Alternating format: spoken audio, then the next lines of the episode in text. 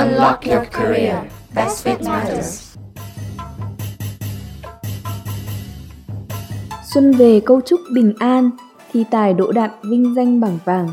Hiểu bản thân mình rõ ràng, chọn nghề phù hợp lại càng dễ hơn. Khó khăn đến mấy chẳng sờn, thành công vững bước, hoa đơm một đời. Chúc mừng năm mới các bạn! Trên đây là một vài dòng thơ mà Hoa viết để gửi lời chúc đến các bạn trong một năm mới tân sửu bình an, dồi dào sức khỏe, học hành tấn tới, công việc thuận lợi và gặt hái thành công như ý. Tết vừa rồi các bạn thế nào? Thật tiếc rằng ngay trước Tết chỉ độ mấy ngày dịch lại bùng phát, nên Tết năm nay Hoa cũng không đi đâu cả. Chỉ ở nhà chống dịch, rảnh rỗi lại muốn suy nghĩ xem sang năm sẽ làm gì mới mẻ cho podcast, hay có khách mời nào thú vị để gửi lời mời. Thôi thì năm mới rồi, mình không nhắc lại chuyện không may như dịch dã này. Mong rằng năm nay dịch sẽ tan và cuộc sống của chúng mình lại rực rỡ sắc màu trở lại. Các bạn có nhớ vị khách mời đầu tiên của Unlock Your Career không? Đó là một cậu bạn vừa tốt nghiệp ngành công nghệ thông tin từ Đại học Keio University với những chia sẻ về ngành học và một sự hướng đi sau khi tốt nghiệp. Ngày hôm nay, mở bát năm tân sửu cho kênh podcast, chúng mình cũng sẽ gặp một bạn trẻ khác vừa tốt nghiệp ngành khoa học máy tính, Computer Science, để xem những trải nghiệm công việc và hướng đi của những người trẻ mới tốt nghiệp sẽ khác nhau như thế nào. Nếu Tuấn Anh có nhiều kinh nghiệm về nghiên cứu xuyên suốt những năm đại học, thì khách mời của chúng ta lần này lại có nhiều kinh nghiệm thực tập, đi làm ngay từ năm nhất tại những công ty công nghệ hàng đầu thế giới. Trước khi gặp vị khách mời, Hòa sẽ bật mí một chút về cậu bạn này. Khách mời của chúng ta là bạn Phạm Minh Đức, tốt nghiệp Đại học New York University, đứng thứ 30 Đại học Mỹ và trong top 50 đại học thế giới. Đức đã thực tập tại Yahoo từ năm nhất đại học, sau đó thực tập tại Facebook trong 2 năm tiếp theo.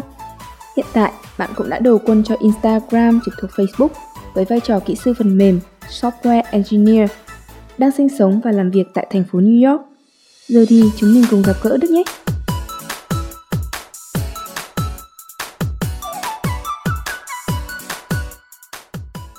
Chào Đức, à, rất vui được cùng em trò chuyện trên sóng podcast Unlock Your Career ngày hôm nay. Trước khi mình bắt đầu buổi trò chuyện thì chắc là chị sẽ mời Đức gửi lời chào và giới thiệu một chút về bản thân mình với các bạn đang nghe podcast. À, xin chào chị và chào các bạn đang nghe podcast. À, mình là Đức, mình vừa mới tốt nghiệp đại học NYU vào tháng 1 năm ngoái đã được một năm và từ đó đến giờ mình đang làm ở Facebook và Instagram và kỹ sư phần mềm ở New York. Rất vui được gặp các bạn vào ngày hôm nay. Ừ. Chị cảm ơn Đức vì đã dành thời gian cho Unlock the Career và cũng cho chị xin lỗi em bởi vì là chị cũng liên hệ với Đức từ hồi tháng 12 năm ngoái mà phải đến ngày hôm nay Ờ, bước sang năm 2021 cũng khá lâu rồi mới có thể thực hiện được podcast này. Không biết là dạo này tình hình công việc của Đức ở bên đó thế nào? À, dịch đã đỡ hơn chưa? Và em có đang phải làm việc từ nhà không? Em cũng đang phải làm việc từ nhà. Dịch bệnh thì em nghĩ là bây giờ chỉ có chờ vaccine đến và mọi người tiêm hết vaccine thì mới hết được. Chứ bây giờ càng ngày cái con số ở Mỹ nó càng tệ. Đặc biệt là những thành phố lớn như ở New York nhưng mà em nghĩ là đây cũng là một sự kiện lớn đặc biệt cho ngành của em ngành ngành CS các ngành về phần mềm nói chung vì mọi người nhận ra có rất là nhiều thứ mà bây giờ có thể chuyển sang làm qua các cái dịch vụ về trực tuyến không cần phải đi gặp mọi người và làm nữa nên là đây cũng phải là một cái, cái cơ hội khá là lớn cho cả cái ngành về kỹ sư phần mềm nói chung. Ừ. Ờ, chắc là Đức là cũng biết rồi ở nhà thì dạo gần đây mấy ngày hôm nay trước Tết độ 2 tuần thôi thì dịch cũng lại bùng phát trở lại. Và lần này thì khá là nghiêm trọng hơn so với lần trước. Học sinh thì cũng phải nghỉ ở nhà học online. Còn bọn chị thì cũng lại phải chuyển công việc sang làm trực tuyến như hồi tháng ờ, tư năm ngoái khi làm việc với các bạn học sinh. Và cũng không ai ngờ được rằng là đại dịch này lại kéo dài đến vậy. Tính đến nay thì cũng hơn một năm rồi chị thì cũng mong là dịch sớm đi qua để tất cả chúng ta được quay lại cuộc sống sinh hoạt bình thường. Thế thì à, ừ. bây giờ thì mình cũng sẽ bắt đầu cái buổi trò chuyện nhé um, nước này thì tính đến bây giờ thì em đã học tập và sinh sống ở Mỹ cũng được um, chắc là hơn 4 năm rồi. Thế thì hồi ở cấp 3 ở Việt Nam trước khi qua bên kia học đại học thì em đã biết mình muốn học và làm việc theo chuyên ngành gì chưa? Và vì lý do nào mà em lại chọn học Computer Science ở bậc đại học hay là ngành khoa học máy tính. Khi học cấp 3 thì em có học lớp chuyên tin ở trường Lê Hồng Phong và em có tham gia một số kỳ thi như kỳ thi học sinh giỏi toàn quốc à, cho trường Lê Hồng Phong. Nên là em lúc đó em khá là có một cái cái tư duy rất là rõ ràng là em sẽ muốn học CS và em sẽ muốn đi theo ngành phần mềm vào đại học. À, nhưng mà em cũng phải nói thêm một phần nhỏ về phần này là à, bây giờ nghĩ lại 4 năm năm hơn 5 năm trước thì cái mà mình mình tưởng mình tưởng tượng ra là à, uh, CS sẽ học ở trong trường đại học nó, nó cũng rất là khác so với những thứ mà mình học ở cấp 3 trên tin nên là em không có hối hận gì cả nhưng mà cái em có rất là nhiều các cái ngạc nhiên trong trong việc đi học. Ừ. Thế thì uh, từ trải nghiệm cá nhân của bản thân thì em thấy là cái chương trình học chuyên tin ở cấp 3 của mình thì nó khác thế nào so với thực tế mà em học về computer science? Ở bậc đại học mình có cảm thấy cái chuyên ngành này phù hợp với em không và cái computer science ở bậc đại học ấy thì nó có khó hơn so với cái hồi mình học ở chuyên tin nhiều không? Vâng, em em nghĩ là cái um, ở thời điểm hiện tại thì kể cả kể cả việc học chuyên và cũng như việc học à, cho các lớp bình thường hoặc là kể cả những những cái những cái câu lạc bộ à, về tin học ở các trường ở cấp 3 thì đều rất là nó nó tạo hình ra một cái một cái cơ bản rất là tốt cho việc học đại học uh, chuyên tin English Common Day. Em nghĩ là cái mặt bằng chung cái nền cơ bản về toán về tin học về cách tư duy của học sinh Việt Nam sau khi sang Mỹ là rất là tốt so với những học sinh sẵn ở bên Mỹ hoặc đây cả những học sinh đến từ những nước khác. Um, và đây là cái mà một cái điểm rất là mạnh của các học sinh từ Việt Nam sang và uh, à, rất là nhiều người vào những công ty uh, uh, lớn như Google hay Facebook hay là à, làm những cái dự án khởi nghiệp cũng rất là lớn. Tuy nhiên có một số cái điểm khác Việt Nam so với ở bên đây. À, mà em hy vọng các học sinh tương lai có thể suy nghĩ nhiều hơn khi suy nghĩ về việc học CS à, điều đầu tiên là em nghĩ là tương lai của CS đang hướng về rất là nhiều về các cái uh, trí tuệ nhân tạo và học máy và những cái mảng như vậy. Thì khi mà ngành của mình sẽ phát triển tiếp theo những cái hướng này thì à, cái việc học về thuật toán cái việc học về về lập trình theo các cái các cái tư duy toán học. Tất nhiên là vẫn cần thiết nhưng mà sẽ không còn được chú trọng nhiều như là những cái những cái những cái cơ bản mới về toán học đọc dữ liệu và hiểu về cách sử dụng cái dữ liệu để mà phát triển cho phần mềm. Và em nghĩ là nếu như một học sinh ở Việt Nam muốn có nhiều thế mạnh uh, cho tương lai khi suy học CS thì đây là một trong những cái mảng mà mình có thể uh, đọc thêm và hiểu thêm để mà khác biệt so với những bạn đồng lứa. Ừ.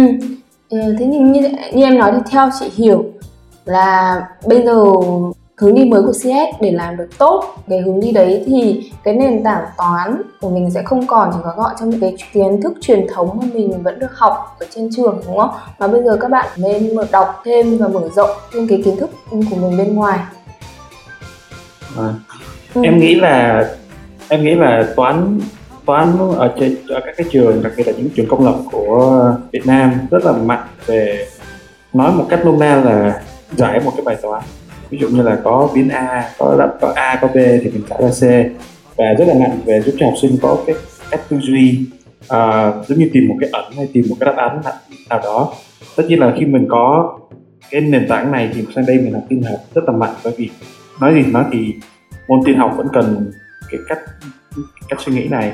Nhưng mà càng ngày thì bây giờ toán ở bên CS nó càng chuyển sang về hiểu về dữ liệu. Ừ.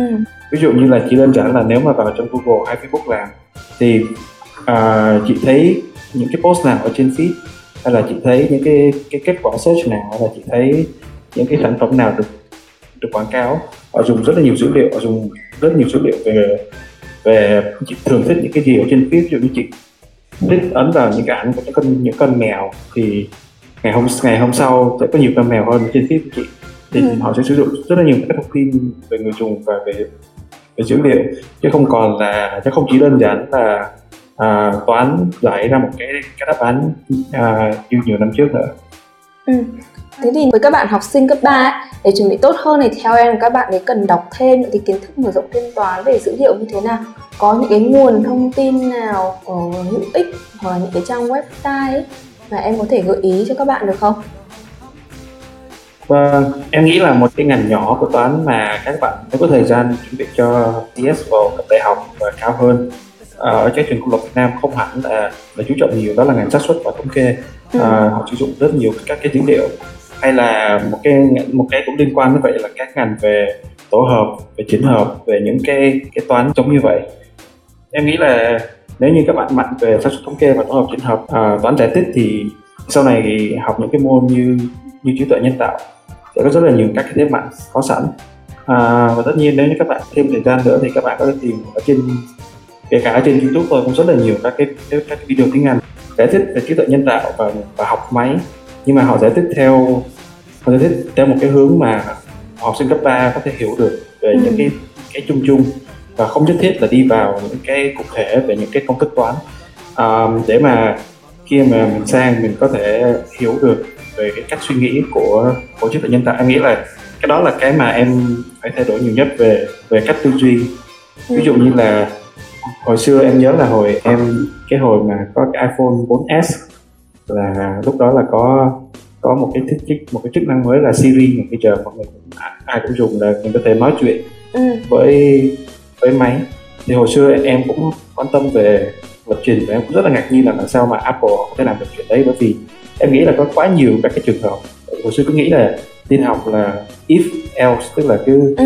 nếu mà nếu mà hỏi A thì trả lời B nếu mà hỏi C thì trả lời D à, nếu mà hỏi A và C thì trả lời là D và E và E tư duy nó rất là, là là máy móc như vậy. Nhưng mà sau khi một hai năm học ở đây về học về cách học sử dụng những cái những cách tư duy mới của tin học à, về về trí tuệ nhân tạo thì em nhận thấy là à, mình lúc đấy mình còn mình còn thiếu sót nhiều. Mà mình cũng chưa hiểu được thời cấp 3 hoàn toàn hiểu được cả một cái ngành CS và tương lai của ngành CS nên là nếu mà các bạn có thời gian có thể rất là nhiều các cái ờ, kiến thức ở trên mạng trên YouTube là rất là hay uh, dạy về những cái cách suy nghĩ mới này. Ừ. Thì khi mà lên đại học ở NYU thì trong chuyên ngành CS thì cụ thể em đã học ừ. những gì? Tức là trong chương trình học của mình sẽ bao gồm những cái mảng học phần như thế nào? em nghĩ là ở đại đa số các trường mà em biết thì chương trình học lúc nào cũng chỉ là một số những cái môn rất là cơ bản về tin học à, đầu tiên là học về code là trong khoảng 1 đến 2 năm đầu thì đại đa số những lớp là những lớp cơ bản về học cách code về học cách tư duy về code.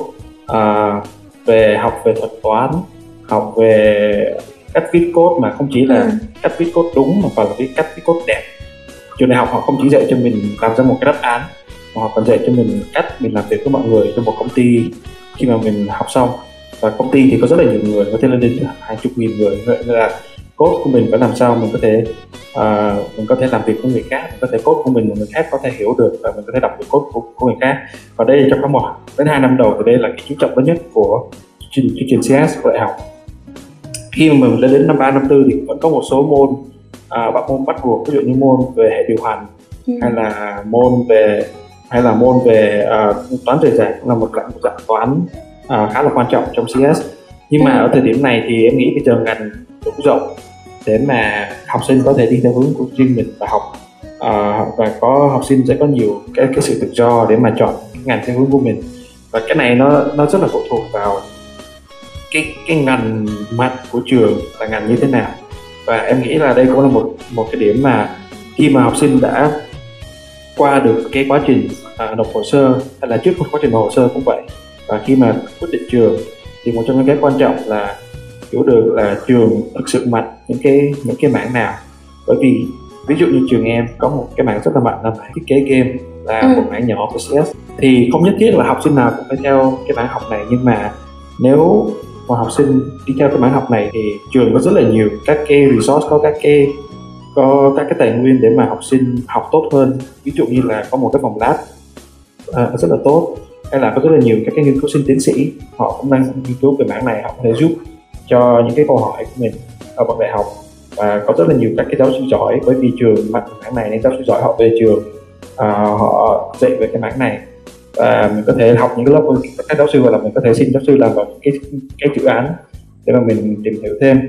À, nên là ở năm ba năm 4 là cái thời điểm mà các học sinh quyết định là mình sẽ giống như là mình sẽ chuyên môn hơn về phần nào trong CS nhưng mà em nghĩ là đối với các học sinh cấp 3 thì hiểu được trường mạnh về những cái gì là một điều tốt. Nhưng mà nếu như chưa có kinh nghiệm code từ trước chưa có kinh nghiệm về CS từ trước thì cái quan trọng nhất là năm một năm hai phải nắm thật vững những cái cơ bản về code bởi vì khi đã có cái cơ bản là tốt rồi thật ra là đi theo mảng nào ừ.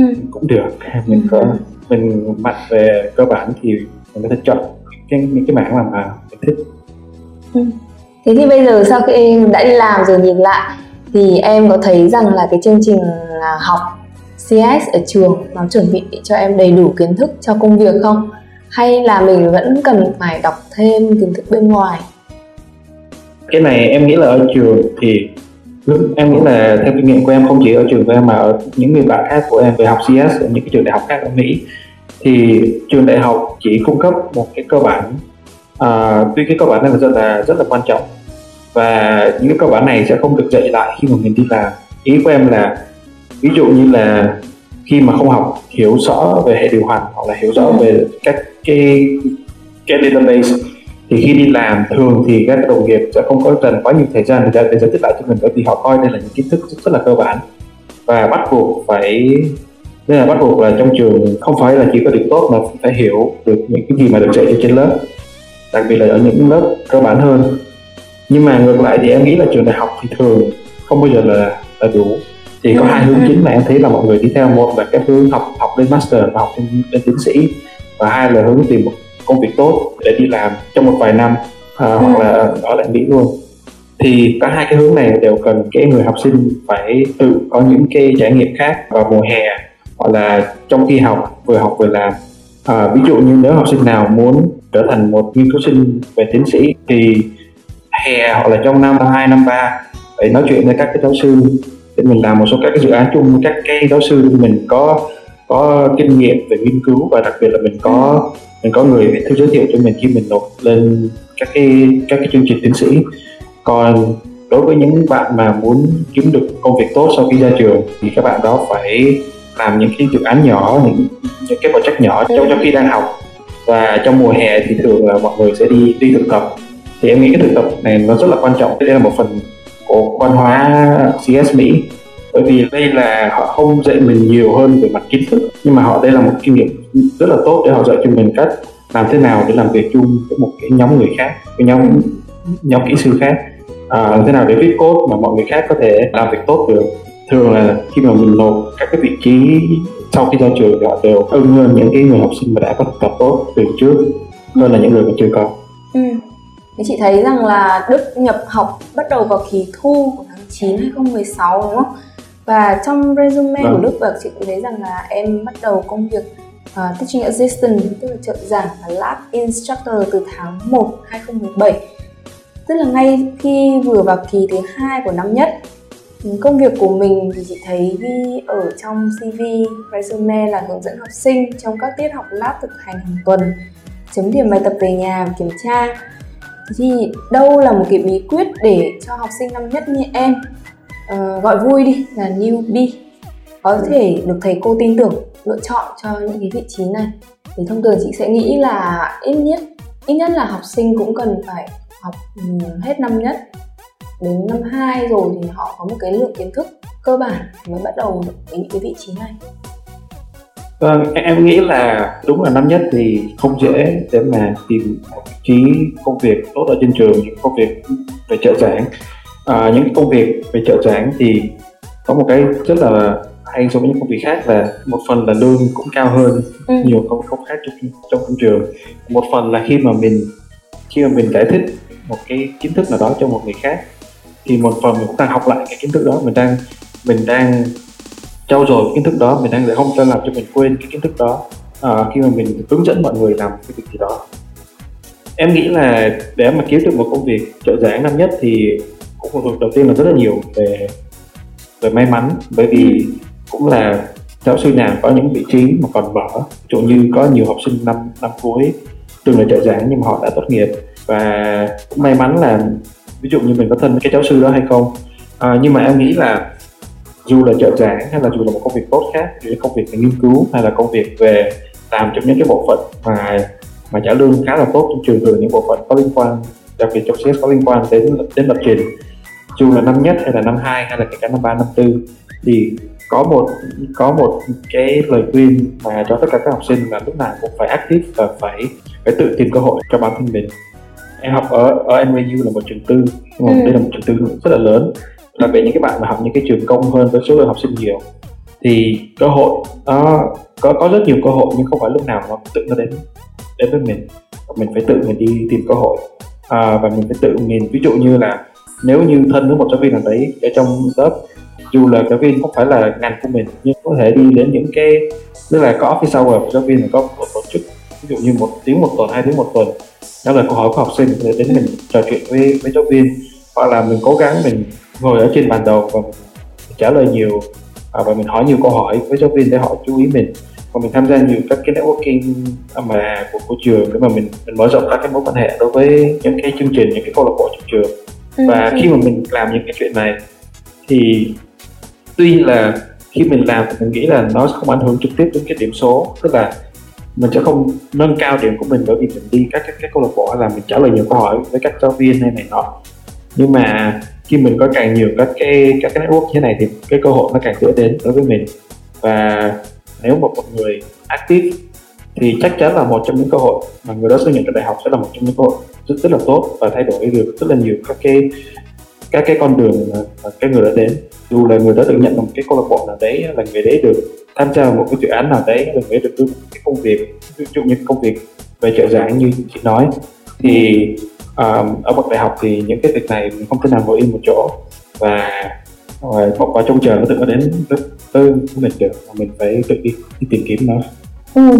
nghe chị người em gắn bó với công việc này khá là lâu. Và cũng phải đến hết thời gian là em tốt nghiệp đại học. À. thì chắc hẳn là em cũng rất là thích cái công việc này.